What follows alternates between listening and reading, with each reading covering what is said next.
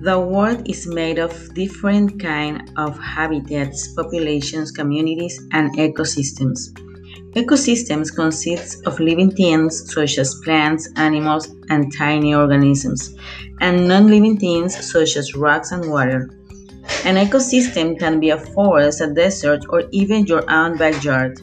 The living things depend on each other and on the non-living things in the ecosystem for survival.